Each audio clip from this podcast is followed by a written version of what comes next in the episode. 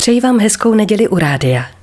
Přiznávám, že nejsem velkou znalkyní Bible, ale vybavuju si, že se v ní píše o chlupatém nebo silně zarostlém člověku jménem Ezau, který prvorozenství prodal za mísu Čočovice svému dvojčeti bratru Jákobovi.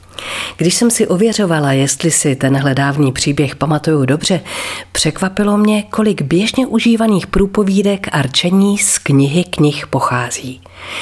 Pokud například o hubeném člověku, co vypadá jako uzený šváb nebo žirafa potifu, říkáme, že je samá kost a kůže, citujeme biblickou zmínku o nebožákovi, co byl tak chudý, až mu přilnula kost ke kůži.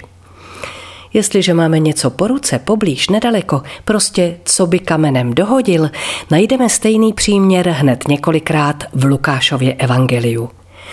Tam se také píše o otevřeném přímém člověku, který co na srdci, to na jazyku. A obyčejný smrtelník je prostě člověk z masa a kostí. Že milenci nebo přátelé bývají jedna duše, jedno tělo, se dozvídáme z Evangelia podle Marka. Naše slavné prezidentské heslo, v našich krajích tak často vysmívané, Pravda vítězí, pochází z třetí Ezdrášovy knihy, kde se spor o to, je-li na světě nejmocnější vladař, víno nebo žena, uzavírá konstatováním, že nejmocnější je pravda, která na rozdíl od těch tří nikdy nemůže být nespravedlivá. Když občas děláme z komára velblouda, málo kdo tuší, že podobenství pochází z kázání v Matoušově evangeliu, v němž Ježíš praví Vůdcové slepí, kteříž cedíte komára, velblouda pak požíráte. Ve stejném evangeliu patrně našli inspiraci i někdejší komunističtí pohlaváři, kteří tak rádi oddělovali zrno od plev.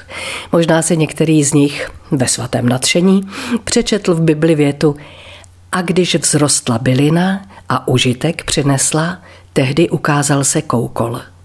A tak pro nechápavé masy označil zrnem své soudruhy a koukolem kulaky a imperialisty. Pak už chyběl jen krůček k výhrušce, kdo není s námi, je proti nám, nepochybně pocházející z Ježíšova zvolání, kdož není se mnou, proti mě jest. Ale pryč od minulosti. Dnešní povídání chci ukončit stylově, protože v neděli, dní Kristova z mrtvých vstání, se přece nedělá. A tak bylo v tento den našim předkům přísně zapovězeno vymáhat dluhy, provozovat řemesla, hrát divadlo či se hrdlit před soudem. Příjemné chvíle nedělního odpočinku vám přeje vaše Marie Tomsová.